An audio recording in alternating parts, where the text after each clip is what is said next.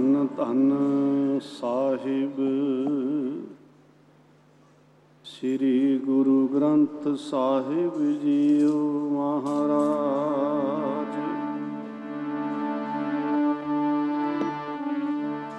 ਸਤਿਗੁਰ ਆਇਓ ਸ਼ਰਨ ਤੁਹਾਰੀ।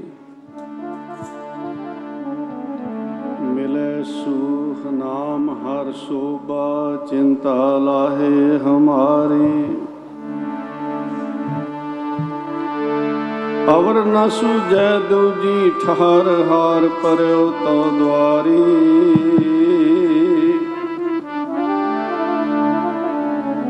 ਲੇਖਾ ਛੋੜ ਅਲੇਖੈ ਛੁਟ ਹੈ, ਹਮ ਨਿਰਗੁਣ ਲਿਹੋ ਉਬਾਰੀ ਸਦਬਕ ਸਿੰਧ।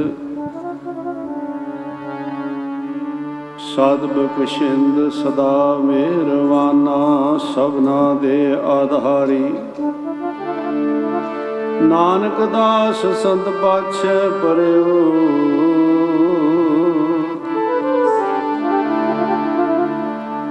ਰਾਖ ਲਿਹੋ, ਇਹੋ ਬਾਰੀ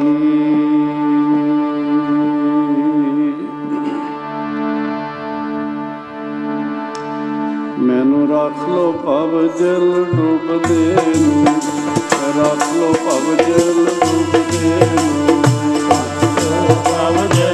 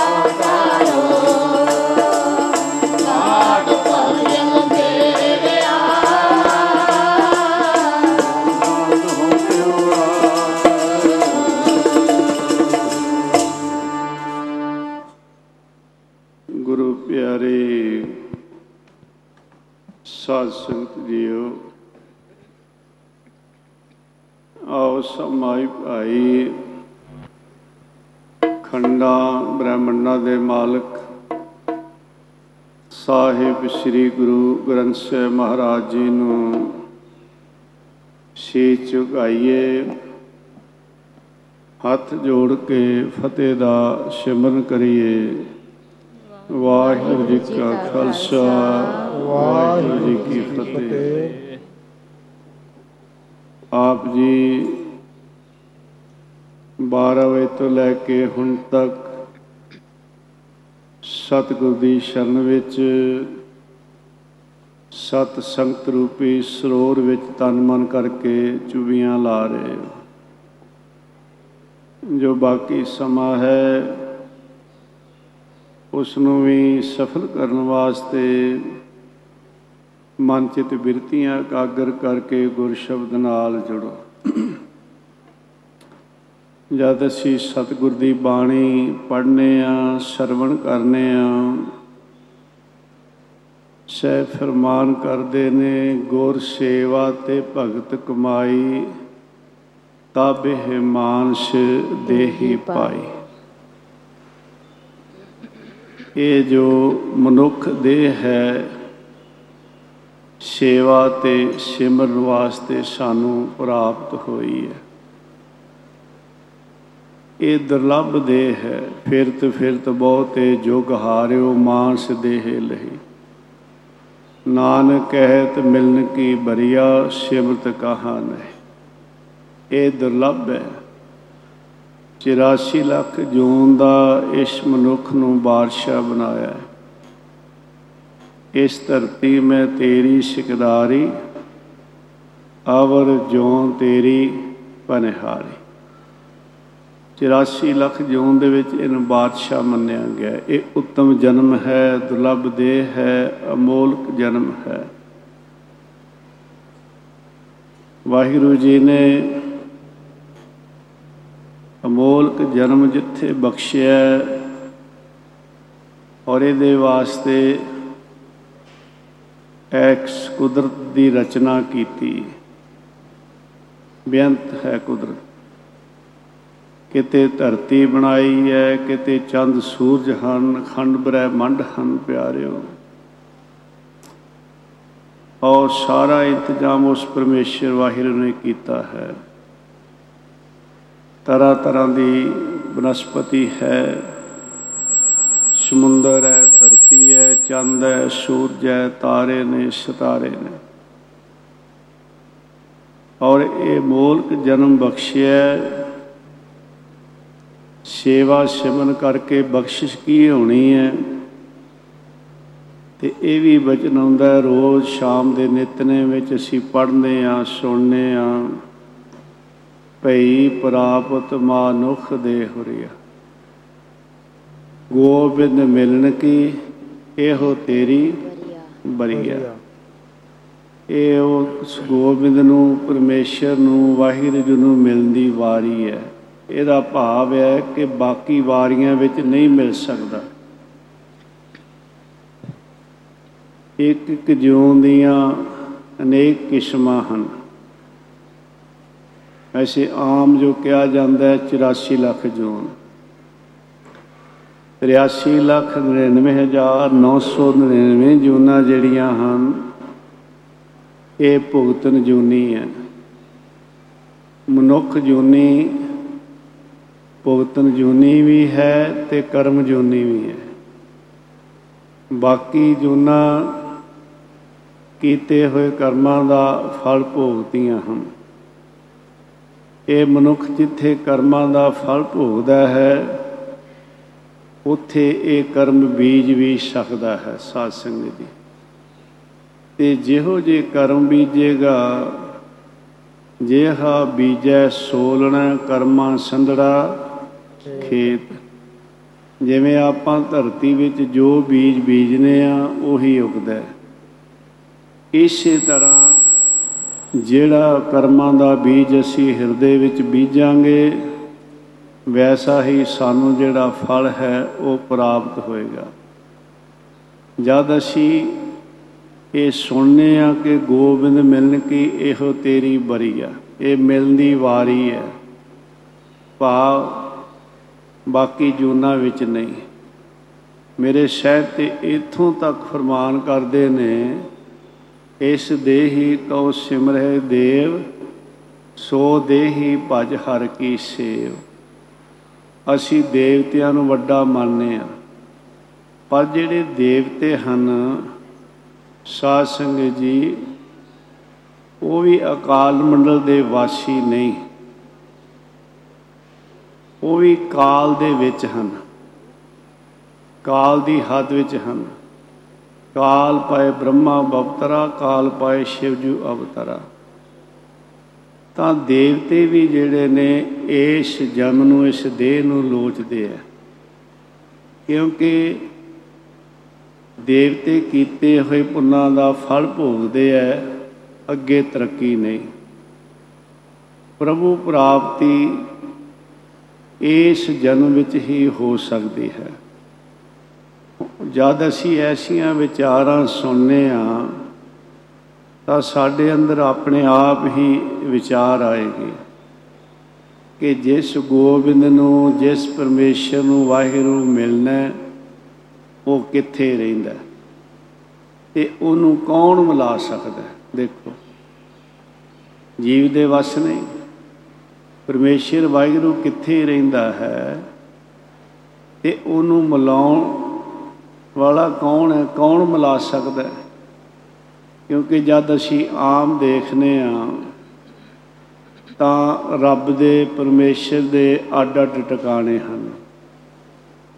ਦੱਖਣ ਦੇ ਸਰੀਕਾ ਵਾਸਾ, ਪਛਮ ਅੱਲੇ ਮਕਾਮਾ। ਕਿਸੇ ਦਾ ਭਰੋਸਾ ਹੈ ਕਿ ਉਹ ਖੀ ਸਮੁੰਦਰ ਵਿੱਚ ਰਹਿੰਦਾ ਹੈ, ਕਿਸੇ ਦਾ ਭਰੋਸਾ ਹੈ ਕਿ ਉਹਦਾ ਟਿਕਾਣਾ ਮਕਾਮ ਪੱਛਮ ਵਿੱਚ ਹੈ। ਐਸੇ ਭਰੋਸੇ ਰੱਖੇ ਜਾਂਦੇ ਐ, ਮੰਨੇ ਜਾਂਦੇ ਐ। ਤਾਂ ਇਕਨਾਂ ਦਾ ਰੱਬ ਸਤਵੇਂ ਅਸਮਾਨ ਤੇ ਹੈ, ਕਿਸੇ ਦਾ ਰੱਬ ਕਿਸੇ ਖਾਸ ਤੀਰਥ ਤੇ ਹੈ। ਤੇ ਐਸੀਆਂ ਵਿਚਾਰਾਂ ਸੁਣ ਕੇ ਇਹਦੇ ਅੰਦਰ ਭਰਮ ਪੈ ਜਾਂਦਾ ਹੈ। ਮੈਂ ਕਿੱਧਰ ਜਾਵਾਂ? ਕੋਈ ਜੰਗਲਾਂ ਵੱਲ ਜਾ ਰਿਹਾ ਹੈ, ਕੋਈ ਪਹਾੜਾਂ ਦੀਆਂ ਕੰਦਰਾਂ ਵੱਲ ਜਾ ਰਿਹਾ ਹੈ, ਕੋਈ ਤੀਰਥਾਂ ਤੇ ਭਰੋਸਾ ਰੱਖ ਰਿਹਾ ਹੈ। ਕੋਈ ਕਹਿੰਦਾ ਰੱਬ ਸਤਵੇਂ ਸਮਾਨ ਤੇ ਹੈ, ਕੋਈ ਕਹਿੰਦਾ ਕਿ ਦੱਖਣ ਖੀ ਸਮੁੰਦਰ ਵਿੱਚ ਹੈ ਤੇ ਕੋਈ ਕਹਿੰਦਾ ਹੈ ਕਿ ਉਹਦਾ ਜਿਹੜਾ ਟਿਕਾਣਾ ਹੈ, ਉਹ ਪੱਛਮ ਵਿੱਚ ਹੈ, ਕਾਬੇ ਵਿੱਚ ਰਹਿੰਦਾ ਹੈ ਰੱਬ ਜਦ ਅਸੀਂ ਸਤਿਗੁਰੂ ਨੂੰ ਬੇਨਤੀ ਕਰਨੇ ਆ ਤੇ ਮੇਰੇ ਸ਼ਹਿਬ ਕਹਿੰਦੇ ਨੇ, ਆਪੇ ਪੱਟੀ ਕਲਮ ਆਪ, ਉੱਪਰ ਲੇਖ ਵੀ ਤੂੰ।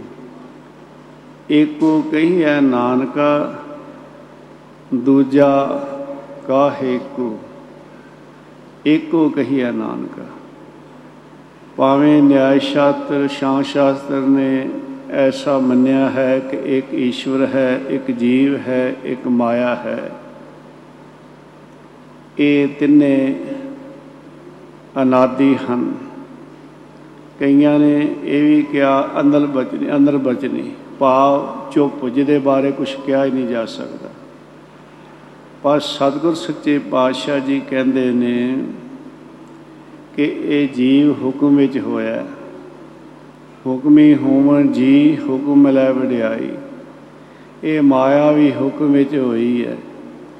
ਆਪਣੀ ਮਾਇਆ ਆਪ ਸਾਰੀ ਆਪੇ ਦੇਖਣ ਹਾਰਾ। ਨਾਨਾ ਰੂ ਧਰੇ ਕੋ ਰੰਗੀ ਸਭ ਤੇ ਰਹਿ ਨਿਆਰਾ। ਇਹ ਜੀਵ ਤੇ ਮਾਇਆ ਹੁਕਮ ਵਿੱਚ ਹੋਏ ਨੇ। ਏਕੋ ਕਹੀਐ ਨਾਨਕਾ, ਦੂਜਾ ਕਾਹੇ ਕੋ? ਹੋਰ ਕੋਈ ਦੂਜਾ ਨਹੀਂ, ਸਾਰਾ ਪਸਾਰਾ ਇੱਕ ਦਾ ਹੀ ਹੈ।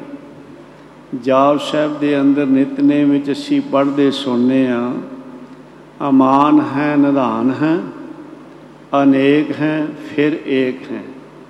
ਤੇ ਇੱਕ ਜਗ੍ਹਾ ਸਹਿਬ ਫਰਮਾਨ ਕਰਦੇ ਨੇ, ਖੇਲ ਸੰਕੋਚੈ ਤੋ ਨਾਨਕ ਇੱਕ ਹੈ ਨਿਰਗੁਣ ਆਪ ਸਰਗੁਣ ਪਿਓ ਹੀ ਕਲਾ ਧਾਰ ਜਿਨ ਸਗਲੀ ਮੋਹੀ। ਸਰਗੁਣ, ਨਿਰਗੁਣ, ਨਿਰੰਕਾਰ, ਸੁਨ ਸਮਾਧੀ ਆਪ, ਆਪਨ ਕੀਆ ਨਾਨਕਾ, ਆਪੇ ਹੀ ਫਿਰ ਜਾਪ। ਉਹ ਆਪ ਹੀ ਵਾਹਿਗੁਰੂ ਇੱਕ ਤੋਂ ਨੇਕ ਰੂਪ ਧਾਰਨ ਕਰਕੇ ਆਪਣਾ ਖੇਲ ਕਰ ਰਿਹਾ ਹੈ। ਇੱਕ ਇਹਨਾਂ ਦੀਆਂ ਨਜ਼ਰਾਂ ਵਿੱਚ ਇਹ ਕੱਜਲ ਦੀ ਕੋਠੜੀ ਹੈ। ਸਹਿਬ ਕਹਿੰਦੇ, ਜਗ ਸੱਚੇ ਕੀ ਹੈ? ਕੋਠੜੀ ਸੱਚੇ ਕਾ ਵਿੱਚ ਵਾਸ। ਇਹੋ ਵਿਸ ਸੰਸਾਰ ਤੁਮ ਦੇਖਦੇ, ਇਹੋ ਹਰ ਕਾ ਰੂਪ ਹੈ, ਹਰ ਰੂਪ ਨਦਰੀ ਆਇਆ। ਤਾਂ ਸਤਿਗੁਰ ਸੱਚੇ ਪਾਤਸ਼ਾਹ ਸਾਨੂੰ ਇਉਂ ਪਿਆਰ ਦੇ ਨਾਲ ਸਮਝਾ ਰਹੇ ਹਨ। ਮਿਲ ਕੇ ਗੁਰਾਂ ਨੂੰ ਖੋਜ ਮਨ ਆਪਣਾ ਰੱਬ ਤੇਰੇ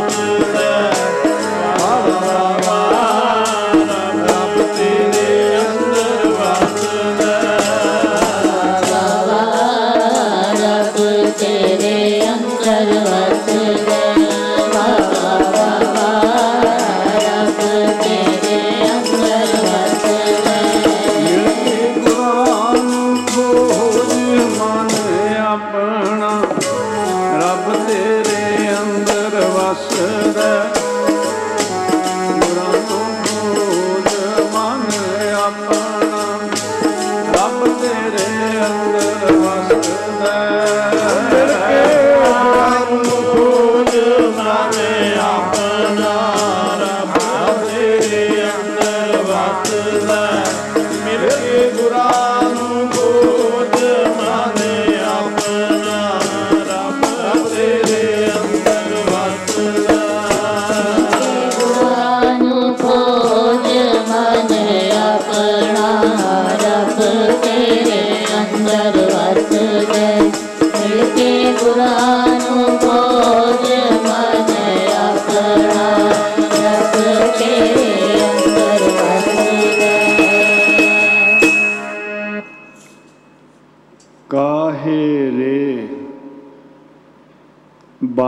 ਬਨ ਖੋਜਨ ਜਾਈ। ਘਰ-ਬਾਰ ਛੱਡ ਕੇ ਕਈਆਂ ਨੇ ਸੰਸਾਰ ਤੋਂ ਕਿਨਾਰਾ ਕਰ ਲਿਆ। ਜਿਵੇਂ ਮਹਾਤਮਾ ਬੁੱਧ ਕਿ ਸੰਸਾਰ ਦੁੱਖਾਂ ਦਾ ਘਰ ਹੈ। ਹੋਰ ਬਹੁਤ ਸਾਰੇ ਜਿਹੜੇ ਰਾਜ ਭਾਗ ਛੱਡ ਕੇ ਜੋਗੀ ਬਣ ਗਏ ਗੋਖਨਾਥ ਦੇ ਚੇਲੇ ਬਣ ਗਏ। ਤੇ ਮੇਰੇ ਸਤਿਗੁਰ ਕਹਿੰਦੇ ਨੇ, ਕਿੱਧਰ ਜਾ ਰਹੇ ਹੋ? ਕਾਹੇ ਰੇ ਬਨ ਖੋਜਨ ਜਾਈ? ਤੇ ਜਿਹਦੀ, ਜਿਸ ਨੂੰ ਖੋਜਣ ਵਾਸਤੇ ਜਾ ਰਹੇ ਹੋ, ਉਹ ਤਾਂ ਸਰਵਿਆਪਕ ਹੈ। ਸਰਬ ਨਿਵਾਸੀ ਸਦਾ ਅਲੇਪਾ ਤੋ ਹੀ ਸੰਗ ਸਮਾਏ। ਸਰਵਿਆਪਕ ਹੈ। ਹਰ ਥਾਂ ਹੈ ਜਰਰੇ ਜਰਰੇ ਵਿੱਚ। ਹੈ ਗੁਰੂ ਨਾਨਕ ਸਾਹਿਬ ਸੱਚੇ ਪਾਤਸ਼ਾਹ ਭੂਟਾਨ ਦੇ ਇਲਾਕੇ ਤੇ ਕਿਰਪਾ ਕਰ ਰਿਹਾ ਭੂਟਾਨ ਦੇਸ਼। ਉਥੋਂ ਦਾ ਰਾਜਾ ਹੋ ਸੰਗਤ ਗੁਰੂ ਚਰਨਾਂ ਵਿੱਚ ਬੈਠੀ ਹੈ। ਬੇਨਤੀ ਕੀਤੀ ਸੱਚੇ ਪਾਤਸ਼ਾਹ, ਆਪ ਜੀ ਬਖਸ਼ਿਸ਼ ਕਰੋ ਦੇਸ਼ ਦਿਓ। ਜਿਸ ਨੂੰ ਅਸੀਂ ਕਮਾਈਏ, ਸਾਡਾ ਜੀਵਨ ਸਫਲ ਹੋ ਜਾਵੇ। ਇਸ ਭਵ ਸਾਗਰ ਤੋਂ ਪਾਰ ਹੋ ਜਾਈਏ। ਉਥੇ ਗੁਰੂ ਨਾਨਕ ਸਾਹਿਬ ਸੱਚੇ ਪਾਤਸ਼ਾਹ ਜੀ ਦੇ ਬਚਨ ਆਉਂਦੇ ਹਨ, ਪ੍ਰੇਮੀਓ, ਦੋ ਕਿਸਮ ਦੀ ਬਿਰਤੀ ਹੈ। ਇੱਕ ਕੂਕਰ ਬਿਰਤੀ ਹੈ, ਇੱਕ ਸ਼ੇਰ ਬਿਰਤੀ ਹੈ। ਕੂਕਰ ਬਿਰਤੀ ਹੈ, ਦਾਤ ਪਿਆਰੀ, ਵਿਸਰਿਆ, ਦਾਤਾਰਾ।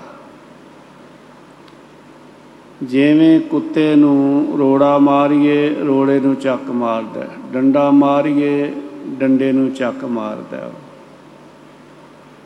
ਇਸੇ ਤਰ੍ਹਾਂ ਐਸੇ ਮਨੁੱਖ ਜਿਹੜੇ ਅਮੋਲਕ ਜਨਮ ਜਿਨ੍ਹਾਂ ਨੂੰ ਪ੍ਰਾਪਤ ਹੋਇਆ, ਵਾਹਿਗੁਰੂ ਨੇ ਨੇਕ ਦਾਤਾਂ ਦਿੱਤੀਆਂ।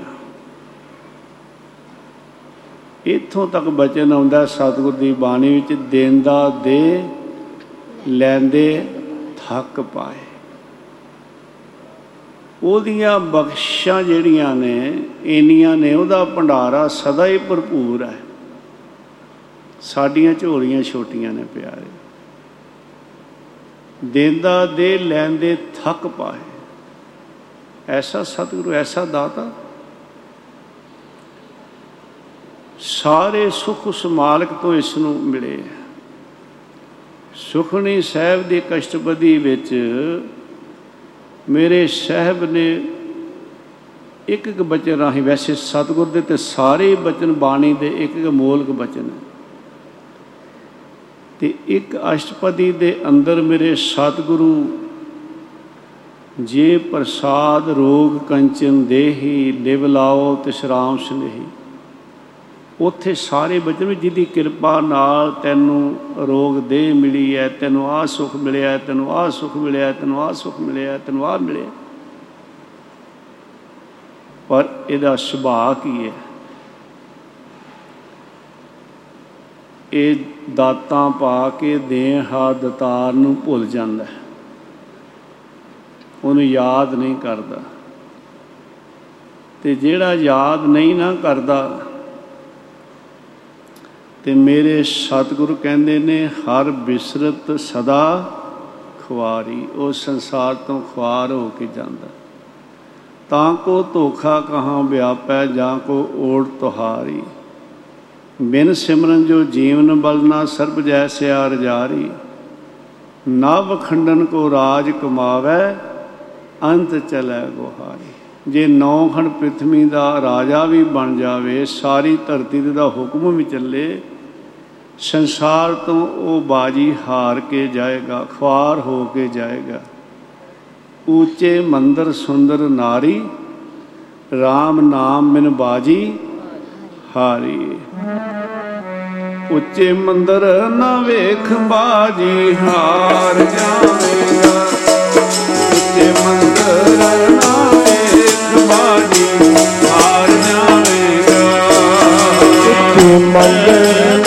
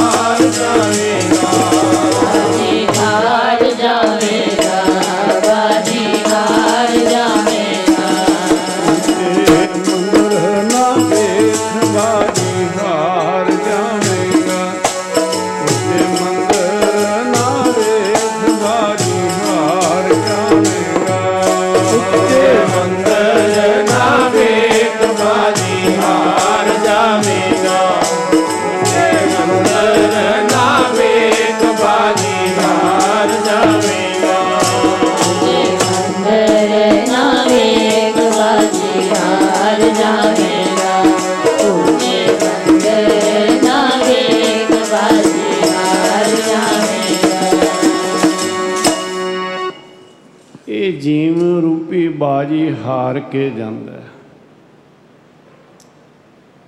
ਕੋਈ ਜੂਆ ਖੇਡਦਾ ਹੈ, ਰੁਪਏ ਪੈਸੇ ਹਾਰਦਾ ਹੈ, ਚਾਂਦੀ ਹਾਰਦਾ ਹੈ, ਸੋਨਾ ਹਾਰਦਾ ਹੈ, ਹੀਰੇ ਲਾਲ ਹਾਰਦਾ ਹੈ। ਕੋਈ ਰਾਜ ਭਾਗ ਵੀ ਜੂਏ ਵਿੱਚ ਹਾਰ ਜਾਂਦੇ ਆ ਰਾਜਾ ਨਾਲ ਰਾਜ ਹਾਰ ਗਿਆ ਦੁਰਦਸ਼ਾ ਹੋਈ। ਪਾਂਡਵਾਂ ਨੇ ਜੂਏ ਵਿੱਚ ਰਾਜ ਤੇ ਆਪਣਾ ਆਪ ਵੀ ਹਰਾ ਦਿੱਤਾ। ਹਾਰ ਗਏ ਪੰਜੇ ਪਾਂਡਵ, ਰਾਜ ਵੀ ਖਤਮ ਹੋ ਗਿਆ। ਪਰ ਰਾਜ ਭਾਗ ਧਨ ਦੌਲਤ ਦੁਬਾਰਾ ਮਿਲ ਸਕਦੀ ਹੈ। ਮਾਰ ਕਹਿੰਦੇ, ਜਿਹੜੇ ਨਾਮ ਤੋਂ ਹੀਣੇ ਮਨੁੱਖ ਹੈ, ਉਹ ਆਪਣਾ ਜਨਮ ਜੂਏ ਵਿੱਚ ਹਾਰਦੇ ਆ ਜੀਉ ਮੈਲੇ ਬਾਹਰੋਂ ਨਿਰਮਲ, ਬਾਹਰੋਂ ਤਾਂ ਨਿਰਮਲ ਜੀਉ ਮੈਲੇ, ਤਿੰਨੀ ਜਨਮ ਜੂਵੇ ਹਾਰਿਆ। ਤੇ ਜਿੰਨਾ ਜਨਮ ਹੀ ਜੂਏ ਵਿੱਚ ਹਾਰ ਦਿੱਤਾ, ਜੀਵਨ ਰੂਪੀ ਬਾਜੀ ਹਾਰ ਕੇ ਜਨਮ ਨਹੀਂ ਦੁਬਾਰਾ ਮਿਲਣਾ। ਭੁੱਲ ਗਏ ਪਰਮੇਸ਼ਰ ਨੂੰ। ਇਹ ਜਗ ਡਿੱਠਾ, ਇਹ ਜਗ ਮਿੱਠਾ ਅੱਗੇ ਕਿਨ ਡਿੱਠਾ। ਉਹਨਾਂ ਬਾਰੇ ਸ਼ਹਿਬ ਕਹਿੰਦੇ ਨੇ ਸਤਿਗੁਰ ਦੀ ਬਾਣੀ ਵਿੱਚ ਬਚਨ ਆਉਂਦਾ ਇੱਕ ਜਗ੍ਹਾ ਦਿਲੋਂ ਮੁਹੱਬਤ ਜਿਨ ਸੇਈ ਸੱਚਿਆ। ਜਿਨ ਮਨ ਹੋਰ, ਮੁਖ ਹੋਰ ਸੇ ਕਾਂਡੇ ਕੱਚਿਆ। ਰਤੇ ਇਸ਼ ਖੁਦਾਏ ਰੰਗ ਦੀਦਾਰ ਕੇ। ਵਿਸਰਿਆ ਜਿਨ ਨਾਮ, ਤੇ ਭੋਏ ਪਾਰ ਥੀਏ। ਜਿਨ੍ਹਾਂ ਨੂੰ ਪਰਮੇਸ਼ਰ ਦੀ ਯਾਦ ਵਿਸਰ ਗਈ, ਨਾਮ ਵਿਸਰ ਗਿਆ। ਉਹ ਧਰਤੀ ਨੂੰ ਵੀ ਭਾਰੇ ਨੇ। ਉਹ ਕਿਰਤ ਕਾਣੇ ਤੇ ਭਾਈ ਸਾਹਿਬ ਭਾਈ ਗੁਰਦਾਸ ਜੀ ਕਹਿੰਦੇ, ਭਾਰੇ ਭੂਈ ਅਕਿਰਤ ਕਣ ਮੰਦੀ ਹੂੰ ਮੰਦੇ। ਉਹ ਕੂਕਰ ਬਿਰਤੀ ਵਾਲੇ ਜੀਵ ਰੂਪੀ ਬਾਜੀ ਹਾਰ ਕੇ ਜਾਂਦੇ ਐ। ਉਹ ਕੂਕਰ ਬਿਰਤੀ ਹੈ ਦਾਤ ਪਿਆਰੀ ਵਿਸਰਿਆ ਦਾ ਤਾਰਾ। ਮਨ ਮੁਖਾਂ ਨੇ ਵਿਸਾਰ ਦਿੱਤਾ ਦਾਤਾ। ਦਾਤ ਨੂੰ ਪਿਆਰੀ ਜਾਣ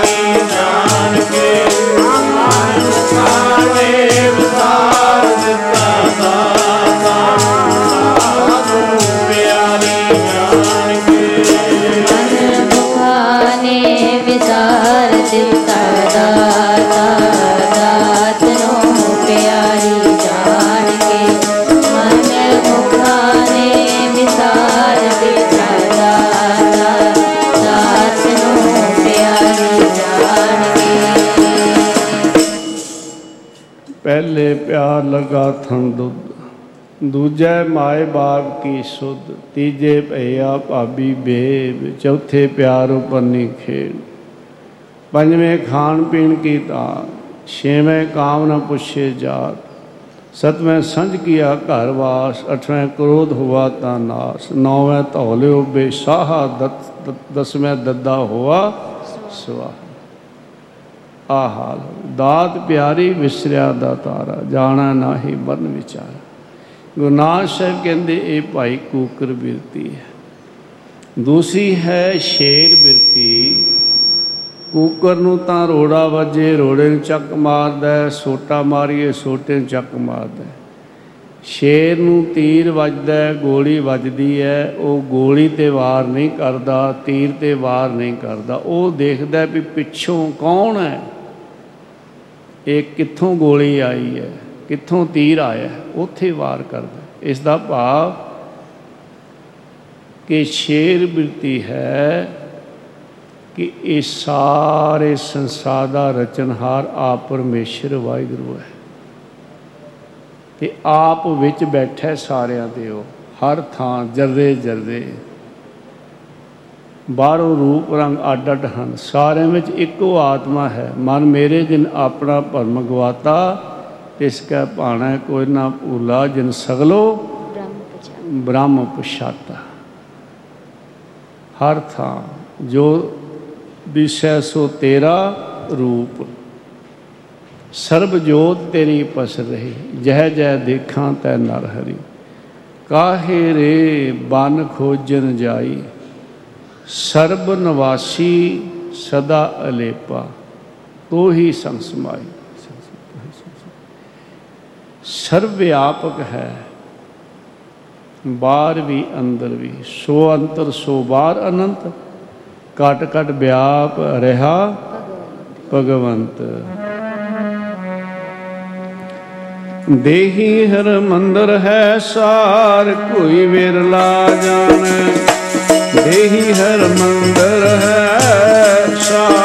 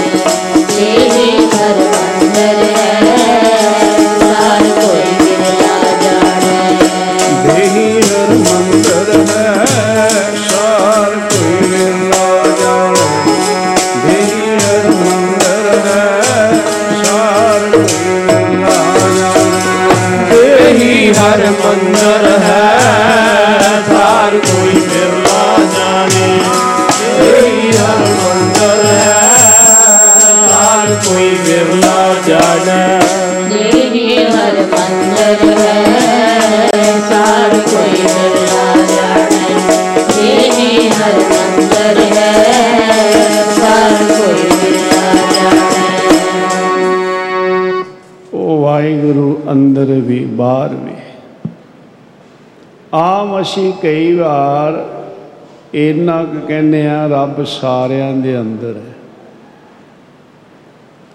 ਪਰ ਅਗਲਾ ਨਾਲ ਜਿਹੜਾ ਬਚਨ ਹੈ, ਵਿਚਾਰ ਹੈ, ਰੱਬ ਸਾਰਿਆਂ ਦੇ ਅੰਦਰ ਹੈ ਤੇ ਸਾਰੇ ਰੱਬ ਦੇ ਅੰਦਰ ਹਨ। ਧਿਆਨ ਦੇਣਾ। ਜੋ ਬ੍ਰਹਮੰਡੇ ਸੋਈ ਪਿੰਡੇ, ਜੋ ਖੋਜੈ ਸੋ ਪਾਵੈ। ਉਹ ਵਾਹਿਗੁਰੂ ਕਿਵੇਂ ਹੈ ਪੋਪ ਮਦ ਜੋ, ਪੋਪ ਮਦ ਜਿਉ ਬਾਸ ਬਸਤੈ ਮੁਕਰਮਾ ਹੈ ਜੈਸੇ ਸ਼ਾਈ ਜਿਵੇਂ ਫੁੱਲ ਵਿੱਚ ਸੁਗੰਧੀ ਹੈ ਇਹਨਾਂ ਅੱਖਾਂ ਨਾਲ ਸਾਨੂੰ ਫੁੱਲ ਨਜ਼ਰ ਆਉਂਦਾ ਹੈ ਸੁਗੰਧੀ ਨਜ਼ਰ ਨਹੀਂ ਆਉਂਦੀ। ਪਰ ਆਪਾਂ ਸੁਗੰਧੀ ਮੰਨਨੇ ਆ ਨਾ ਵੀ ਸੁਗੰਧੀ ਹੈ।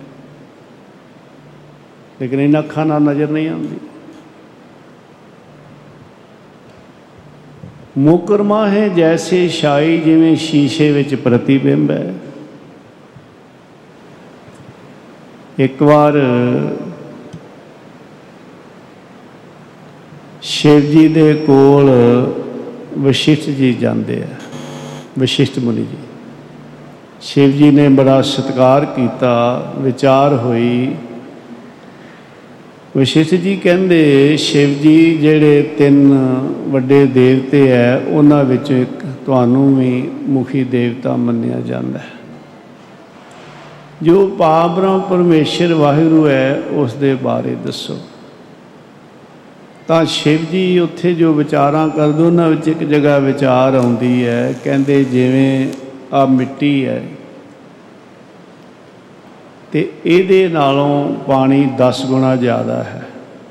ਕਈ ਗੁਣਾ ਸੂਖਮ ਹੈ ਤੇ ਜਿੰਨੀ ਚੀਜ਼ ਸੂਖਮ ਹੋਏਗੀ ਉਨੀ ਜ਼ਿਆਦਾ ਪਰਿਪੂਰਨ ਹੋਏਗੀ।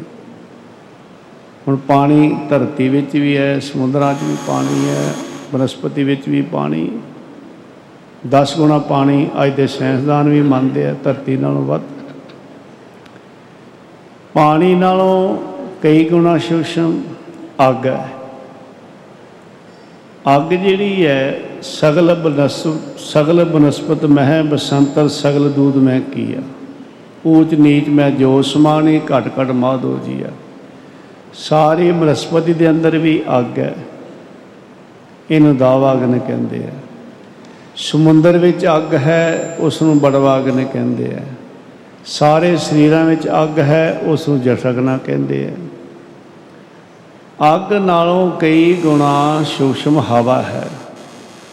ਹੁਣ ਹਵਾ ਸਾਨੂੰ ਨਜ਼ਰ ਨਹੀਂ ਆਉਂਦੀ, ਮਹਿਸੂਸ ਹੁੰਦੀ ਹੈ।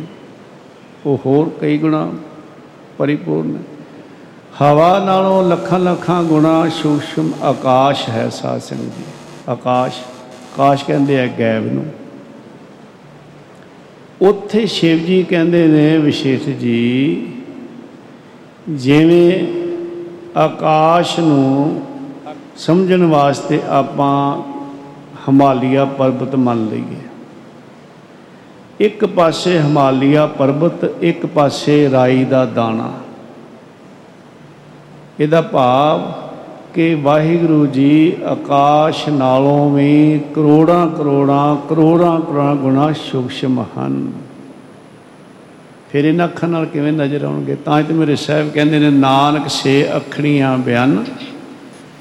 ਜਿਨ੍ਹਾਂ ਦਸੰਦੋ ਮਾਂ ਪੀਰੇ।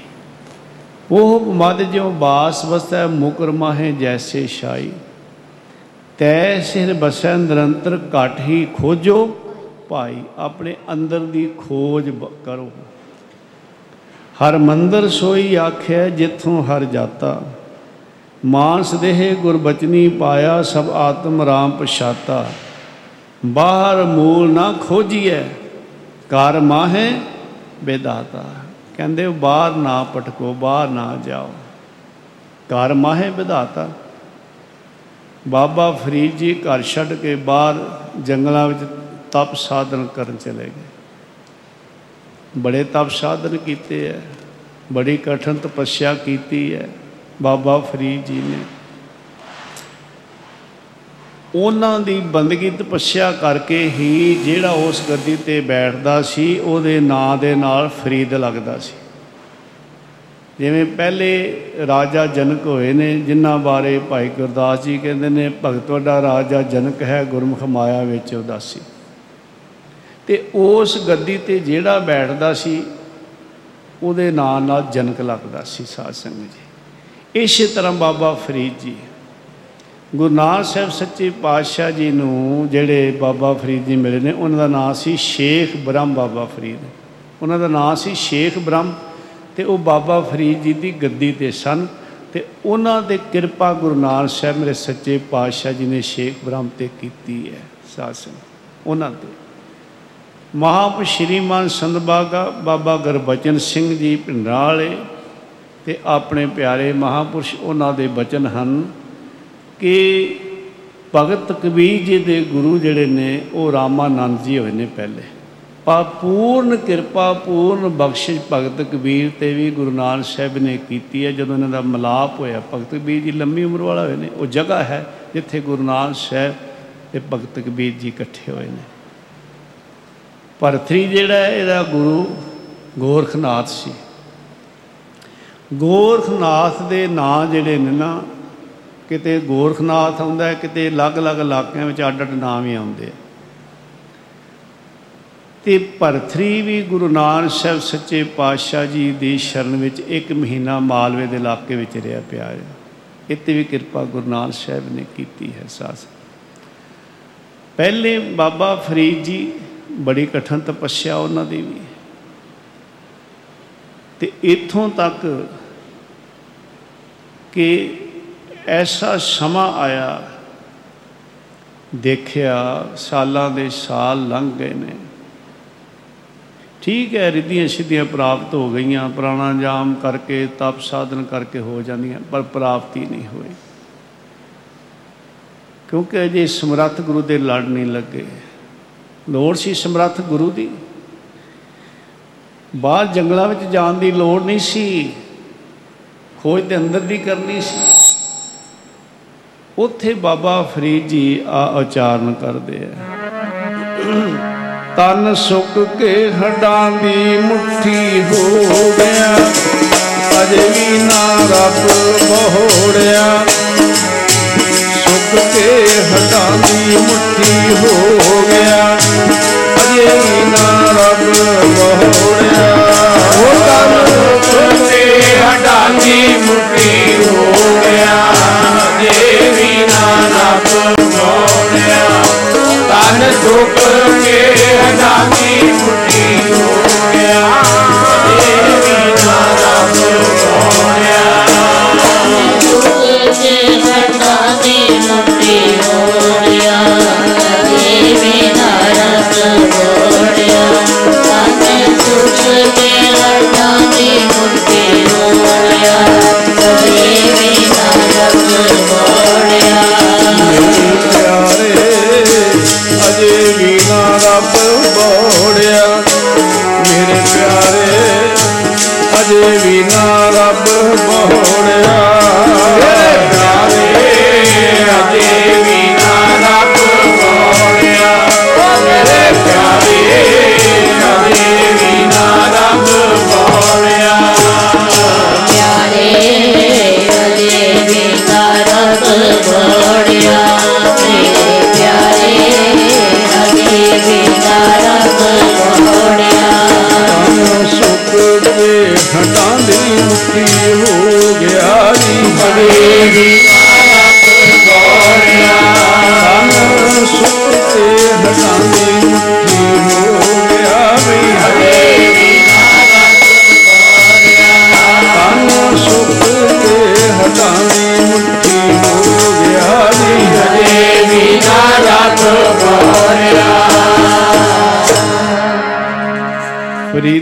ਤਨ ਸੁੱਕਾ ਪਿੰਜਰ ਥੀਆ ਤਲੀਆਂ ਖੁੰਡਾ ਕਹਾ। ਅਜੈ ਸੁਰਬ ਨਾ ਬੋੜਿਆ ਦੇਖ ਬੰਦੇ ਕੇ ਭਾਗ। ਆ ਹਾਲਤ ਹੋ ਗਈ ਬਾਬਾ ਫਰੀਦ ਜੀ ਦੀ ਸਾਧ ਸੰਗਤ ਜੀ। ਉਸ ਵੇਲੇ ਕਿਸੇ ਪੂਰਨ ਮਹਾਪੁਰਸ਼ ਨੇ ਦੇਖਿਆ ਮਲਾਪ ਹੋਇਆ। ਫਰੀਦ ਜੀ ਕੀ ਕਰਦੇ ਹੋ? ਤਨ ਤਪਾਏ ਤੰਦੂਰ ਜਿਉਂ ਬਾਲਣ ਨਾ ਬਾਲ। ਆ ਨਾ ਕਰੋ। ਐ ਸਰੀਰ ਨੂੰ ਇਸ ਤਰ੍ਹਾਂ ਨਹੀਂ, ਤੁਸੀਂ ਗੁਰੂ ਦੀ ਸ਼ਰਨ 'ਚ ਜਾਓ। ਉਹੀ ਬਾਬਾ ਫਰੀਦ ਜੀ ਗੁਰੂ ਦੀ ਸ਼ਰਨ 'ਚ ਜਾ ਕੇ ਤੇ ਜਦੋਂ ਫਿਰ ਅੰਦਰ ਦੀ ਖੋਜ ਕੀਤੀ ਹੈ ਨਾ, ਸਾਧ ਸੰਗਤ ਜਿਹਦੇ ਬਾਰੇ ਮੇਰੇ ਸ਼ਹਿਬ ਕਹਿੰਦੇ ਨੇ, ਬਾਹਰ ਮੂਲ ਨਾ ਖੋਜੀਏ ਘਰ ਮਾਹੇ ਵਿਦਾਤਾ ਆ ਸਰੀਰ ਰੂਪੀ ਘਰ ਆ। ਜੋਗ ਨਾ ਭਗਵੀ ਕਪਣੀ, ਜੋਗ ਨਾ ਮੈਲੇ ਵੇਸ਼। ਨਾਨਕ ਘਰ ਬੈਠਿਆਂ ਜੋਗ ਪਾਈਐ ਸਤਿਗੁਰ ਕੈ ਉਪਦੇਸ਼ ਸ੍ਰੀ ਰੂਪੀ ਘਰ ਦੇ ਅੰਦਰ ਆਪਣੀ ਸੁਰਤ ਨੂੰ ਅੰਦਰ ਸ਼ਬਦ ਦੇ ਨਾਲ ਜੋੜਨਾ ਹੈ, ਟਿਕਾਉਣਾ ਹੈ। ਇਹ ਜਿਹੜੀ ਸੁਰਤ ਬਾਹਰ ਭਟਕਦੀ ਫਿਰਦੀ ਹੈ ਨਾ ਜਿਹਦੇ ਬਾਰੇ ਬਚਨ ਹੁੰਦੇ ਨੇ ਨੌ ਦੁਆਰੇ ਪ੍ਰਗਟ ਕੀਏ ਦਸਵਾਂ ਗੁਪਤ ਰਖਾ ਨੌ ਦਰਵਾਜ਼ਾ ਰਾਹੀਂ ਸੁਰਤ ਭਟਕ ਰਹੀ ਹੈ ਪਿਆਰ ਤੇ ਇਹਨੂੰ ਅੰਦਰ ਟਿਕਾਉਣਾ ਹੈ ਇਸ ਸਰੀਰ ਬਾਰੇ ਕਈ ਬਚਨ ਆਉਂਦੇ ਆ ਨਗਰ ਵੀ ਆਖਿਆ, ਕਾਮ ਕਰੋ ਨਗਰ ਬੋ ਭਰਿਆ ਮਿਲ ਸਾਧੂ ਖੰਡਰ ਖੰਡਾ ਹੈ, ਖੇਤ ਵੀ ਆਖਿਆ ਔਰ ਇਸ ਨੂੰ ਇਹ ਵੀ ਮੇਰੇ ਸਾਹਿਬ ਨੇ ਕਿਹਾ, ਜੋ ਬ੍ਰਹਮੰਡੇ ਸੋਈ ਪਿੰਡੇ, ਜੋ ਖੋਜੈ ਸੋ ਪਾਵੇ। ਇਸ ਨੂੰ ਪਿੰਡ ਵੀ ਆਖਿਆ। ਬਾਹਰ ਮੂਲ ਨਾ ਖੋਜਿਆ ਘਰ ਮਾਹੇ ਵਿਦਾਤਾ ਉਹ ਪਰਮੇਸ਼ਰ ਵਾਹਿਗੁਰੂ ਕਾਰ ਸ੍ਰੀ ਰੂਪੀ ਘਰ ਦੇ ਅੰਦਰ। ਤੇਰੇ ਅੰਦਰ ਹੈ ਦੇ ਵਿੱਚ। ਬਾਬਾ ਫਰੀਦ ਜੀ ਨੇ ਜਿਸ ਵੇਲੇ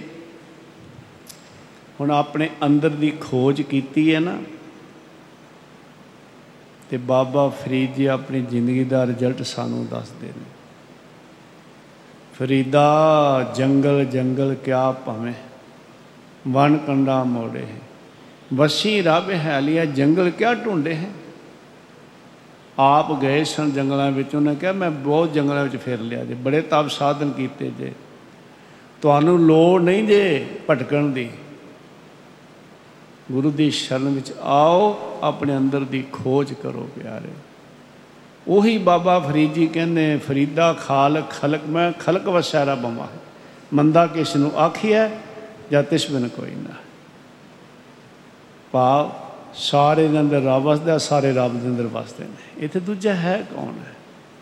ਪਰ ਜਦੋਂ ਉਹਨਾਂ ਨੇ ਅੰਦਰ ਦੀ ਖੋਜ ਕੀਤੀ ਹੈ ਸਾਧ ਸੰਗਤ ਦੀ, ਅੰਦਰ ਦੀ ਖੋਜ, ਬਾਹਰ ਮੂਲ ਨਾ ਖੋਜੀਐ, ਘਰ ਮਾਹੇ ਵਿਦਾਤਾ ਮਨ ਮੁਖ ਹਰ ਮੰਦਰ ਕੀ ਸਾਰ ਨਾ ਜਾਣਨੀ ਤਿੰਨੀ ਜਨਮ ਗਵਾਤਾ। ਜਿਹੜੇ ਮਨਮੁਖ ਨੇ ਨਾ, ਉਹ ਸਾਰ ਨਹੀਂ ਜਾਣਦੇ। ਅਮੋਲਕ ਜਨਮ ਅਮੋਲਕ ਸਵਾਸ ਸਾਰੀ ਦੁਨੀਆ ਦੀ ਧਨ ਦੌਲਤ ਦਿੱਤੀ ਜਾਵੇ ਕਿ ਸਵਾਸ ਨਹੀਂ ਮਿਲਦਾ। ਇਹ ਮੋਲਕ ਜਨਮ ਜਿਹੜਾ ਉਹਨਾਂ ਨੇ ਗਵਾ ਦਿੱਤਾ ਪਿਆਰੇ ਪਰ ਇਹਦਾ ਪਤਾ ਪਤਾ ਕਦੋਂ ਲੱਗਦਾ ਹੈ? ਜਦੋਂ ਅੰਤ ਸਮਾਂ ਆਉਂਦਾ ਨਾ, ਫਿਰ ਪਤਾ ਲੱਗਦਾ ਕਿ ਸਵਾਸਾਂ ਤੋਂ ਬਗੈਰ ਇਸ ਸਰੀਰ ਨੂੰ ਕੋਈ ਪੁੱਛਦਾ ਨਹੀਂ ਪਿਆਰ। ਇਹ ਕੀ ਬਣਿਆ? ਮੈਂ ਤੇ ਖਾਲੀ ਜਾ ਰਿਹਾ ਹਾਂ। ਪਰ ਉਹਨਾਂ ਨੇ ਜਨਮ ਗਵਾ ਲਿਆ। ਜਦੋਂ ਗੁਰੂ ਦੀ ਕਿਰਪਾ ਹੋਈ ਨਾ, ਤੇ ਸਭ ਮੈਂ ਇੱਕ ਵਰਤਦਾ ਗੁਰ ਸ਼ਬਦੀ ਪਾਇਆ ਜਾਈ ਵਾਹ ਵਾਹ ਸੱਚੇ ਪਾਤਸ਼ਾਹ ਤੂੰ ਸੱਚੀ ਨਾਈ ਹੁਣ ਸਤਿਗੁਰ ਕਹਿੰਦੇ, ਤੈ ਸਿਰ ਬਸੈ ਨਿਰੰਤਰ ਕਾਠੀ ਖੋਜੋ ਪਾਈ ਕਿਵੇਂ? ਉਹ ਮਤ ਜੋ ਬਾਸ ਵਸੈ, ਮੁਕਰ ਮਾਹ ਜੈਸੇ ਸ਼ਾਈ ਤੈ ਸਿਰ ਬਸੈ ਨਿਰੰਤਰ ਕਾਠੀ ਖੋਜੋ ਪਾਈ ਆਪਣੇ ਅੰਦਰ ਦੀ ਖੋਜ ਕਰੋ। ਸਹਿਬ ਸਾਨੂੰ ਬਾਰ-ਬਾਰ ਇਉਂ ਉਪਦੇਸ਼ ਦਿੰਦੇ ਹਨ। ਜੋਤ ਪਿਆਰਿਆ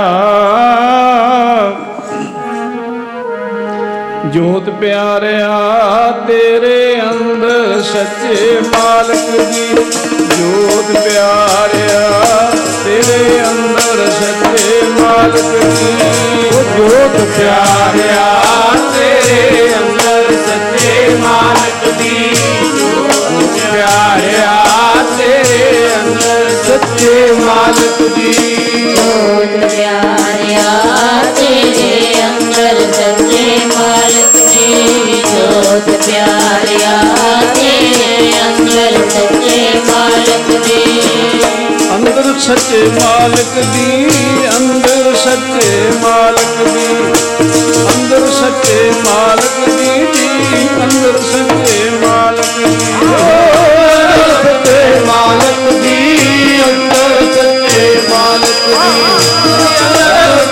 ਮਾਲਕ ਦੀ, ਅੰਦਰ ਸੱਚੇ ਮਾਲਕ ਦੀ।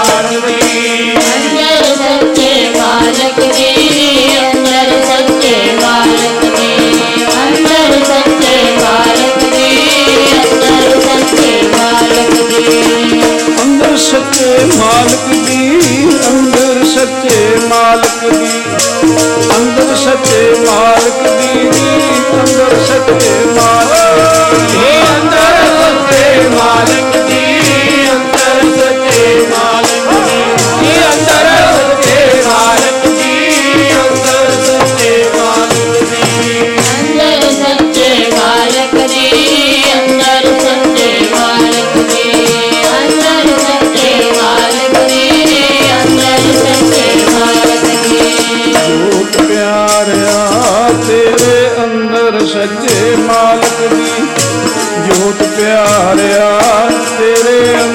सके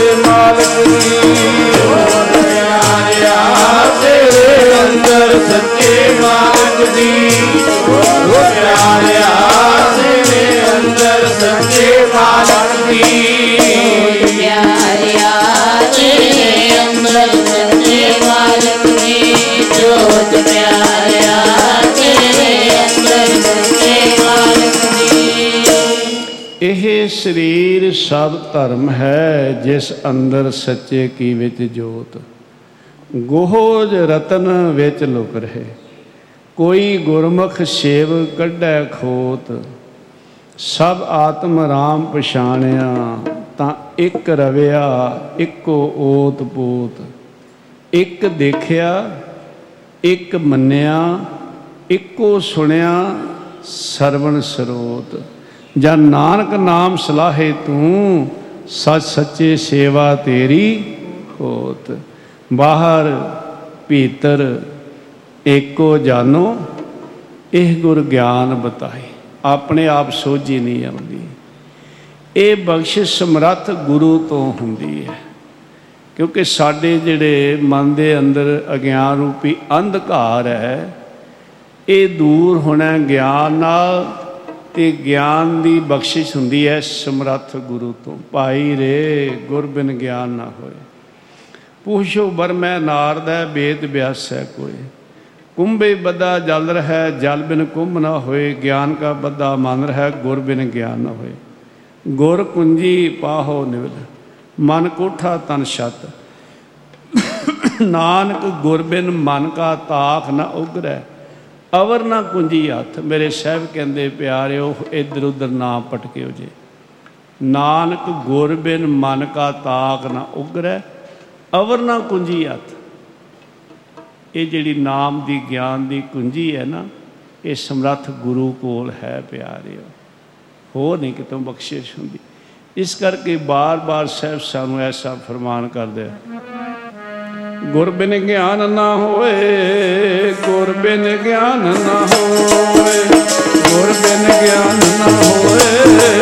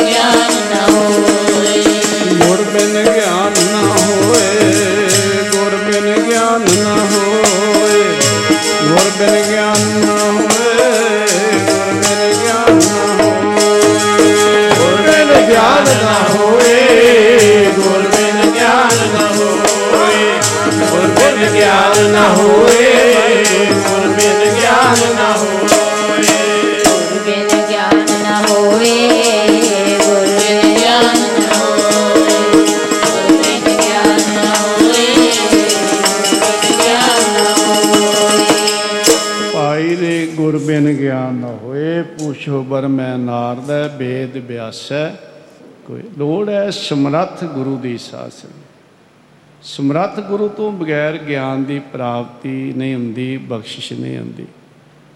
ਧੰਨ ਗੁਰੂ ਅੰਗਦ ਦੇਵ ਮਹਾਰਾਜ ਸੱਚੇ ਪਾਤਸ਼ਾਹ ਜੀ, ਬਾਬਾ ਲਹਿਣਾ ਦੇ ਰੂਪ, ਬਾਬਾ ਲਹਿਣਾ ਜੀ ਦੇ ਰੂਪ ਵਿੱਚ ਕਈ ਸਾਲ ਲੰਘਾਰੇ ਉਹਨਾਂ ਨੇ। ਪਰ ਜਦੋਂ ਆਪ ਜੀ ਨੇ ਭਾਈ ਜੋਤ ਤੋਂ ਸਤਿਗੁਰ ਦੀ ਬਾਣੀ ਸ਼ਰਣ ਕੀਤੀ, ਸਮਰੱਥ ਗੁਰੂ ਗੁਰੂ ਨਾਨਕ ਸਾਹਿਬ ਦੀ ਸ਼ਰਨ ਵਿੱਚ ਆਏ। ਧੰਨ ਗੁਰ ਅਮਰਦਾਸ ਮਹਾਰਾਜ ਜੀ ਵੀ 21 ਵਾਰ ਗੰਗਾ ਤੇ ਗਏ ਨੇ, ਬੜੇ ਬੜੇ ਤਪਸਵੀ ਸਾਧੂ ਮਿਲੇ ਆਪ ਜੀ ਨੂੰ। ਬੜੇ ਬੜੇ ਸਾਧੂ ਮਿਲੇ। ਪਰ ਲੋੜ ਸੀ ਸਮਰੱਥ ਗੁਰੂ ਦੀ। ਔਰ ਜਦੋਂ ਗੁਰੂ ਅੰਗਦ ਸਾਹਿਬ ਮਹਾਰਾਜ ਸੁਪੁੱਤਰੀ ਬੀਬੀ ਅਮਰੋ ਜੀ ਤੋਂ ਸਤਿਗੁਰ ਦੀ ਬਾਣੀ, ਆਸਾ ਦੀ ਬਾਤ ਸ਼ਰਵਣ ਕੀਤੀ, ਸੋਝੀ ਆਈ। ਬੀਬੀ ਅਮਰੋ ਜੀ ਦੇ ਨਾਲ ਫਿਰ ਆਪ ਜੀ ਖੰਡੂਰ ਸਾਹਿਬ ਆਏ ਨੇ ਸਾਸਨ ਸਿੱਖੀ ਧਾਰਨ ਕੀਤੀ 12 ਸਾਲ ਸਤਿਗੁਰੂ ਦੇ ਬਚਨਾਂ ਦੀ ਕਮਾਈ ਕੀਤੀ, ਸੇਵਾ ਸਿਮਰਨ ਵਿੱਚ ਲੀਨ ਰਹੇ ਤੇ ਗੁਰੂ ਨਾਨਕ ਸਾਹਿਬ ਦਾ ਰੂਪ ਹੀ ਬਣ ਗਏ। ਪਰ ਕਿੰਨਾ ਸਮਾਂ? 60 ਸਾਲ ਲੰਘ ਗਏ ਪਹਿਲਾਂ। 85 ਪਖਿਸੈ 60 ਕੇ ਬਡੇਪਾ ਆਵੇ। ਇਹ ਉਸ ਵੇਲੇ ਦੇ ਬਚਨ ਨੇ। ਅੱਜ ਤੋਂ ਸੈਂਕੜੇ ਸਾਲ ਪਹਿਲਾਂ ਦੇ। ਤੇ ਹੁਣ ਤਾਂ ਭਾਈ ਜਵਾਨੀ ਆਉਂਦੀ ਨਹੀਂ।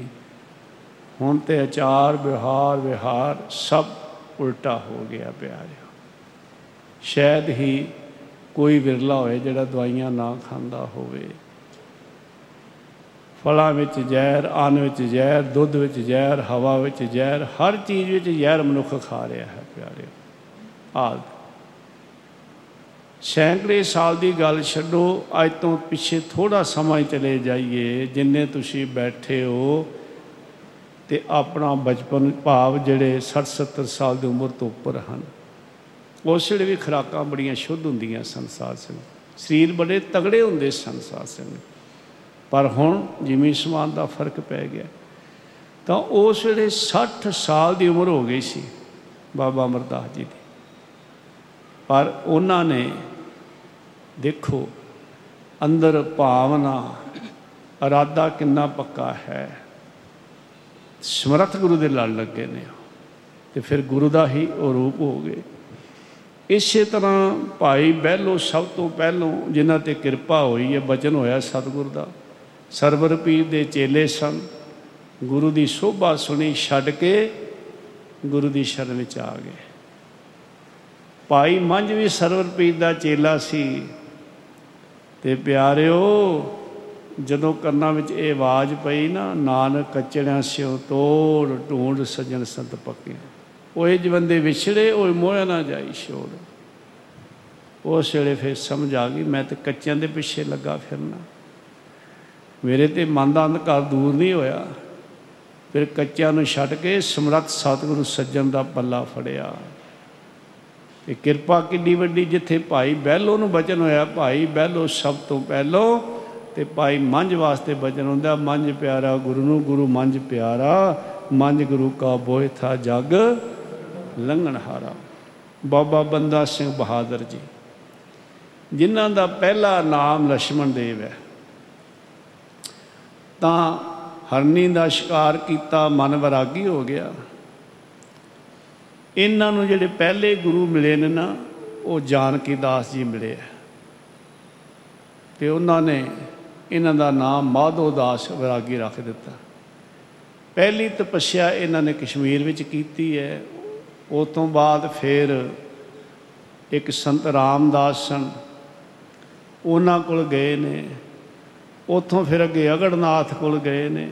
ਦੇਖੋ ਪਰ ਲੋੜ ਸੀ ਸਮਰੱਥ ਗੁਰੂ ਦੀ। ਪੂਰਨ ਬਖਸ਼ਿਸ਼ ਮੇਰੇ ਧੰਨ ਗੁਰੂ ਗੋਬਿੰਦ ਸਿੰਘ ਮਹਾਰਾਜ ਜੀ ਨੇ ਕੀਤੀ ਹੈ। ਬਾਬਾ ਬੰਦਾ ਸਿੰਘ ਬਹਾਦਰ ਤੇ। ਅਮਰ ਦੀ ਦਾਤ ਬਖਸ਼ਿਸ਼ ਕਰਕੇ, ਨਾਮ ਦੀ ਦਾਤ ਬਖਸ਼ਿਸ਼ ਕਰਕੇ ਤੇ ਪੂਰਨ ਬਖਸ਼ ਮੇਰੇ ਸਤਿਗੁਰੂ ਦਸਮ ਪਾਤਸ਼ਾਹ ਜੀ ਨੇ ਕੀਤੀ, ਦੇਖੋ। ਪਹਿਲਕਾਂ ਜਾਨਕੀ ਦਾਸ, ਸੰਤ ਰਾਮਦਾਸ, ਅਗਰਨਾਥ, ਪਰ ਪ੍ਰਾਪਤੀ ਨਹੀਂ ਸੀ ਹੋਈ। ਸਾਧਨ ਤੇ ਬਥੇਰੇ ਕੀਤੇ ਸੀ, ਸ਼ਕਤੀਆਂ ਵੀ ਬਥੇਰੀਆਂ ਆ ਗਈਆਂ ਸੀ। ਪਰ ਲੋੜ ਸੀ ਸਮਰੱਥ ਗੁਰੂ ਦੀ। ਤੇ ਸਮਰੱਥ ਗੁਰੂ ਨੇ ਕਿਰਪਾ ਕੀਤੀ, ਸਮਰੱਥ ਗੁਰੂ ਹੀ ਕਿਰਪਾ ਕਰ ਸਕਦੇ ਨੇ।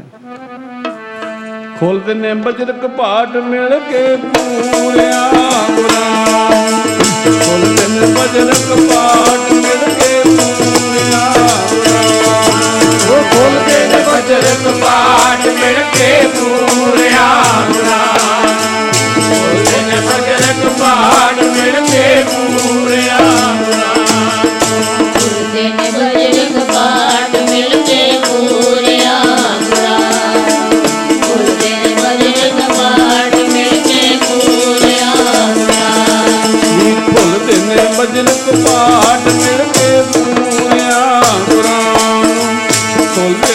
ਬਜਰ ਕਪਾਟ ਮਿਲ ਕੇ ਪੂਰਿਆ ਗੁਰਾਂ।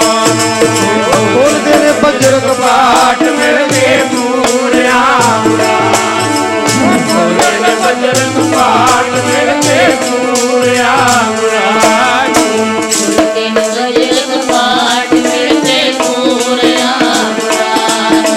ਗੁਰਦੇ ਨੇ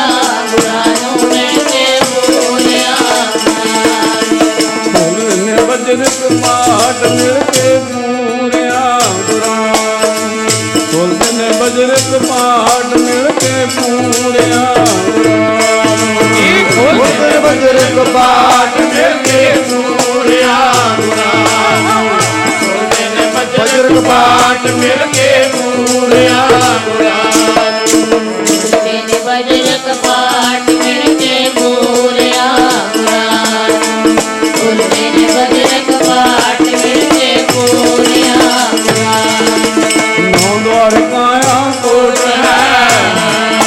ਦਸਮਾ ਦਸਵਾ ਗੁਪਤ ਰਖੀ ਜੈ। ਵਜਰ ਕਪਾਟ ਨਾ ਭੁੱਲਣੀ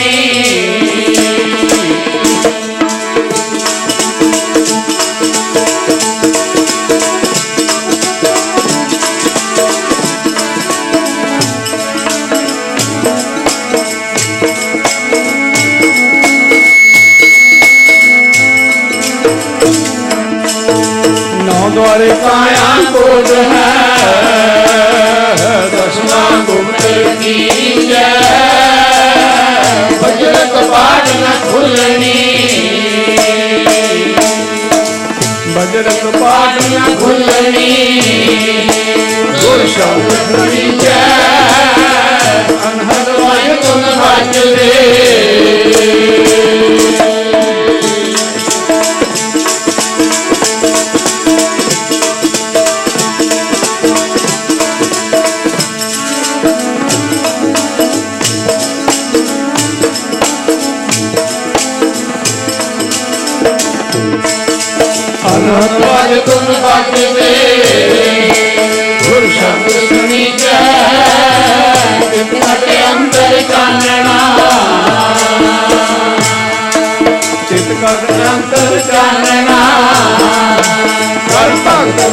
ਮਨੀ ਜੈ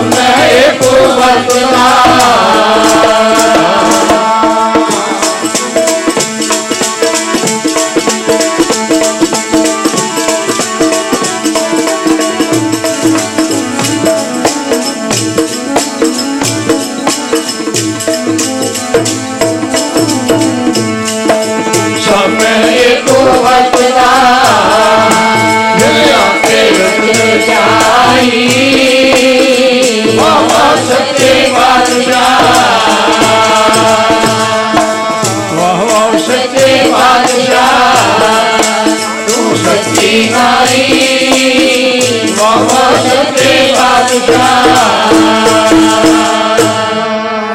ਨੌ ਦਵਾਰੇ ਕਾਇਆ ਕੋਟ ਹੈ, ਦਸਵਾਂ ਗੋਤਰ ਖੀਜੈ। ਬੱਜਰ ਕਪਾਟ ਨਾ ਖੁਲਨੀ ਗੁਰ ਸ਼ਬਦ ਖਲੀਜੈ। ਅਨਹਦ ਵਾਜੇ ਤੁਨ ਵੱਜਦੇ ਗੁਰ ਸ਼ਬਦ ਸੁਣੀਜੈ ਤਿਤ ਕਟ ਅੰਤਰ ਚਾਨਣਾ ਕਰ ਭਗਤ ਮਲੀਜੈ। ਸਭ ਮੈਂ ਏਕੋ ਵਰਤਦਾ, ਜਿਨ ਆਪੇ ਰਚਨ ਰਚਾਏ। ਜਦੋਂ ਪਿਆਰਿਓ ਗਿਆਨ ਦਾ ਪ੍ਰਕਾਸ਼ ਹੋ ਗਿਆ, ਅੰਧਕਾਰ ਦੂਰ ਹੋ ਗਿਆ, ਸਭ ਮੈਂ ਇੱਕੋ ਵਰਤਾ ਪਹਿਲਾਂ ਕੋਈ ਆਪਣਾ ਸੀ, ਕੋਈ ਬਗਾਨਾ, ਕੋਈ ਚੰਗਾ, ਕੋਈ ਮਾੜਾ, ਕੋਈ ਸਾਧ, ਕੋਈ ਚੋਰ, ਕੋਈ ਦੁਸ਼ਮਣ, ਕੋਈ ਮਿੱਤਰ। ਪਰ ਸਤਿਗੁਰੂ ਸੱਚੇ ਪਾਤਸ਼ਾਹ ਜੀ ਨੇ ਕਿਰਪਾ ਕਰ ਦਿੱਤੀ ਸਾਧ ਸੰਗਤ ਜੀ। ਸਭ ਮੈਂ ਇੱਕੋ ਵਰਤਾ ਜਨਾਪੇ ਰਚਨ ਰਚਾਈ ਵਾਹ ਵਾਹ ਸੱਚੇ ਪਾਤਸ਼ਾਹ ਤੂੰ ਸੱਚੇ ਨੇ। ਬਾਹਰ ਭੀਤਰ ਏਕੋ ਜਾਨੋ ਇਹ ਗੁਰ ਗਿਆਨ ਬਤਾਏ। ਇਹ ਬਖਸ਼ਿਸ਼ ਸਮਰੱਥ ਗੁਰੂ ਤੋਂ ਹੁੰਦੀ ਹੈ। ਇੱਕ ਸਵਾਮੀ ਬਰਮਾਨੰਦ ਜੀ ਹੋਏ ਨੇ ਤੇ ਉਹਨਾਂ ਦੇ ਸੇਵਕ ਹੋਏ ਨੇ ਸਵਾਮੀ ਨਿਤਿਆਨੰਦ ਜੀ। ਤੇ ਸਵਾਮੀ ਨਿਤਿਆਨੰਦ ਜੀ ਨੇ ਇੱਕ ਪੁਸਤਕ ਲਿਖੀ ਹੈ ਉਹਦਾ ਨਾਮ ਹੈ ਗੁਰੂ ਗਿਆਨ। ਉਹ ਕਹਿੰਦੇ 129 ਸਾਲ ਦੀ ਉਮਰ ਵਿੱਚ ਮੈਨੂੰ ਇਹ ਲਿਖਾਉਣ ਦੀ ਕਿਉਂ ਲੋੜ ਪਈ? 129 ਜਾਂ 135 ਸਾਲ ਦੀ ਉਮਰ ਲਿਖੀ ਹੈ ਤੇ ਕਹਿੰਦੇ, ਮੇਰੇ ਜਿਹੜੇ ਮਹਾਂਪੁਰਸ਼ ਹਨ ਨਾ ਸਵਾਮੀ ਬਰਮਾਨੰਦ ਜੀ, ਉਹ ਮੈਨੂੰ ਪੰਜਾਬ ਦੇਸ਼ ਨਾਲ ਲੈ ਗਏ। ਇੱਥੇ ਮਿਲਾਪ ਹੋਇਆ ਸਵਾਮੀ ਸਤਿਆਨੰਦ ਜੀ ਨਾਲ। ਤੇ ਸਵਾਮੀ ਨਤ, ਸਤਿਆਨੰਦ ਜੀ ਗੁਰੂ ਘਰ ਦੇ ਸ਼ਰਧਾਲੂ ਸਨ। ਉਹਨਾਂ ਨੇ ਗੁਰੂ ਘਰ ਦੀ ਵਡਿਆਈ ਕੀਤੀ ਵੀ ਗੁਰੂ ਨਾਨਕ ਸਾਹਿਬ ਦਾ ਘਰ ਐਸਾ ਹੈ ਜਿੱਥੇ ਅਰਦਾਸ ਹੁੰਦੀ ਹੈ, ਨਾਨਕ ਨਾਮ ਚੜ੍ਹਦੀ ਕਲਾ, ਤੇਰੇ ਪਾਣੇ ਸਰਬੱਤ ਦਾ ਭਲਾ ਜਿਨ੍ਹਾਂ ਦਾ ਉਪਦੇਸ਼ ਖੱਤਰੀ ਬ੍ਰਾਹਮਣ ਸੂਦ ਵੈਸ, ਉਪਦੇਸ਼ ਚੋ ਵਰਨਾ ਕੋ ਸਾਂਝਾ। ਉਹਨਾਂ ਦੇ ਮਨ ਉੱਤੇ ਬੜਾ ਗਹਿਰਾ ਅਸਰ ਹੋਇਆ ਤੇ ਉੱਥੋਂ ਹਰਮੰਦਰ ਸਾਹਿਬ ਗਏ। ਹਰਮੰਦਰ ਸਾਹਿਬ ਦੇ ਦਰਸ਼ਨ ਇਸ਼ਨਾਨ ਕਰਕੇ ਰੋਮ ਰੋਮ ਦੇ ਅੰਦਰ ਗੁਰੂ ਦਾ ਪਿਆਰ ਵਸ ਗਿਆ। ਉੱਥੋਂ ਚੱਲਦੇ ਚੱਲਦੇ ਹਰਿਦੁਆਰ ਗਏ। ਥੋੜੇ ਦਿਨਾਂ ਬਾਅਦ ਕਹਿੰਦੇ, ਮੈਂ ਕੀ ਦੇਖਿਆ ਕਿ ਬੜੇ ਗੰਭੀਰ ਨੇ ਤੇ ਉਹਨਾਂ ਦੇ ਨੇਤਰਾਂ 'ਚ ਜਲ ਹੈ। ਜਦ ਬੇਨਤੀ ਕੀਤੀ, ਸਵਾਮੀ ਜੀ ਮਹਾਰਾਜ, ਤੁਸੀਂ ਇੰਨੇ ਗੰਭੀਰ ਕਿਉਂ ਜੇ?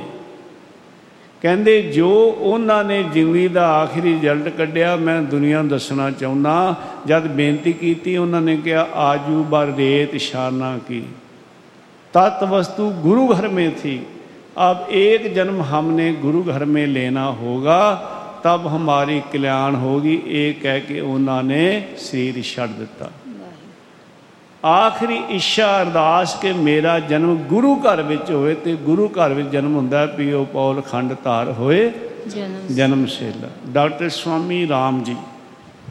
ਬਹੁਤ ਸਾਰੇ ਪ੍ਰੇਮੀ ਆਪ ਜੀ ਜਿੰਨੇ ਬੈਠੇ ਹੋ ਜਾਂ ਦੇਸ਼ ਦੇਸ਼ਾਂ ਵਿੱਚ ਸੁਣ ਰਹੇ ਹੋ ਇਹਨਾਂ ਸਵਾਗਾਂ ਵਿੱਚ ਉਹਨਾਂ ਦੇ ਤੁਸੀਂ ਬਚਨ ਸੁਣੇ ਹੋਣਗੇ ਡਾਕਟਰ ਸਵਾਮੀ ਰਾਮ ਜੀ ਦੇ। ਉਹਨਾਂ ਉੱਤੇ ਇੰਨਾ ਅਸਰ ਹੋਇਆ ਜਦੋਂ ਮਹਾਪੁਰਖਾਂ ਦੇ ਕੋਲ ਆਏ। ਤੇ ਉਹਨਾਂ ਨੇ ਕਿਹਾ ਕਿ ਮੈਂ ਖੰਡੇ ਬੱਡ ਦਾ ਅਮਰ ਛਕਣਾ ਹੈ, ਮੈਂ ਸਿੱਖ ਸਜਣਾ ਹੈ। ਦੇਖੋ ਉਹਨਾਂ ਦੇ ਸੇਵਕ ਉਹਨਾਂ ਨੂੰ ਗੁਰੂ ਮੰਨਦੇ ਆ।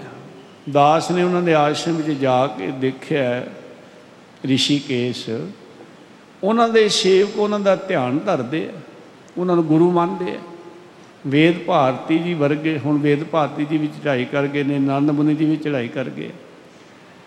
ਤਾਂ ਮਹਾਪੁਰਸ਼ਾਂ ਨੇ ਕਿਹਾ ਸੀ ਕਿ ਸਵਾਮੀ ਜੀ ਦੇਖੋ, ਅਮਰ ਛਕ ਕੇ ਤੁਸੀਂ ਗੁਰੂ ਨਹੀਂ ਖਵਾ ਸਕਦੇ, ਸਿੱਖ ਖਵਾ ਸਕਦੇ ਹੋ। ਇਹ ਜਿਹੜਾ ਰਸਤਾ ਹੈ ਨਾ, ਗੁਰੂ ਨਾਨਕ ਸਾਹਿਬ ਦੇ ਘਰ ਦਾ, ਇੱਥੇ ਤੇ ਸਿੱਖ ਸੇਵਕ ਬਣਨਾ ਹੈ। ਉਹਨਾਂ ਦੇ ਅੰਦਰ ਇੱਛਾ ਸੀ ਕਿ ਮੈਂ ਖੰਡੇ ਬੱਡ ਦਾ ਅਮਰ ਛਕਾਂ। ਦੇਖੋ, ਉਹ ਗੁਰੂ ਖਵਾਉਣ ਨਾਲੋਂ ਸਿੱਖ ਖਵਾਉਣ ਵਿੱਚ ਮਾਣ ਸਮਝਦੇ ਸੀ। ਕਿ ਮੈਂ ਗੁਰੂ ਦਾ ਸਿੱਖ ਬਣ ਕੇ ਮੈਨੂੰ ਮਾਣ ਹੋਏਗਾ। ਪਰ ਸਰੀਰ ਢਿੱਲਾ ਹੋ ਗਿਆ। ਆਮ ਤੁਸੀਂ ਦੇਖਦੇ ਹੋ ਜਦੋਂ ਇੱਥੇ ਸਮਾਗਮ ਵਿੱਚ ਆਉਂਦੇ ਸਨ ਤੇ ਉਹ ਕਲੀਨ ਸ਼ੇਪ ਸਨ। ਪਰ ਆਖਰੀ ਸਮੇਂ ਉਹਨਾਂ ਦੀ ਜਿਹੜੀਆਂ ਤਸਵੀਰਾਂ ਨੇ, ਉਹਨਾਂ ਨੇ ਦਾੜਾ ਵੀ ਰੱਖਿਆ ਸਿਰ ਦੇ ਕੇਸ ਵੀ ਰੱਖੇ ਆ। ਉਹਨਾਂ ਦੇ ਅੰਦਰ ਇਹ ਸੀ ਕਿ ਮੈਂ ਗੁਰਸਿੱਖੀ ਧਾਰਨ ਕਰਾਂ।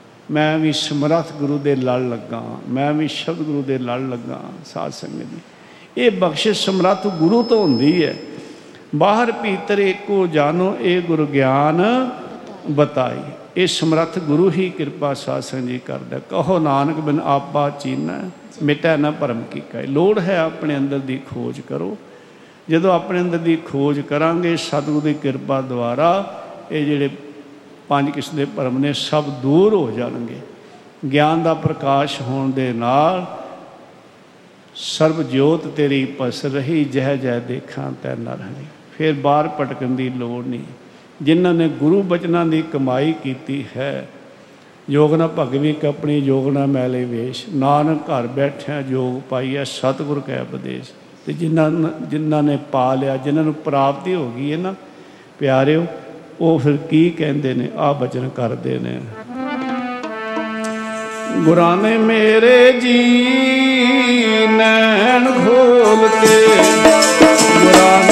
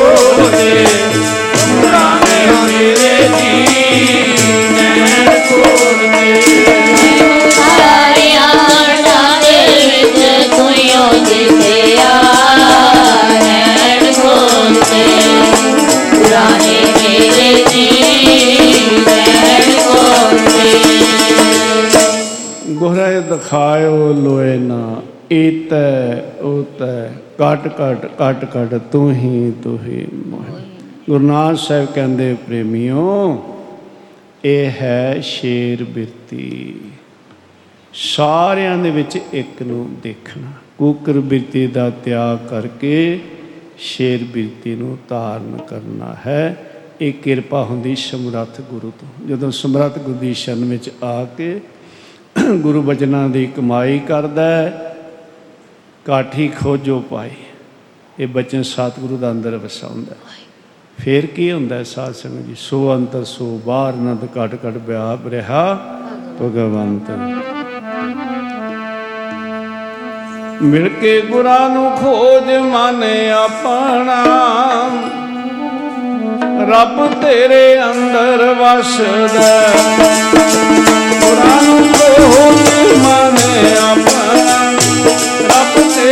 ਅੰਦਰ ਵਸਦਾ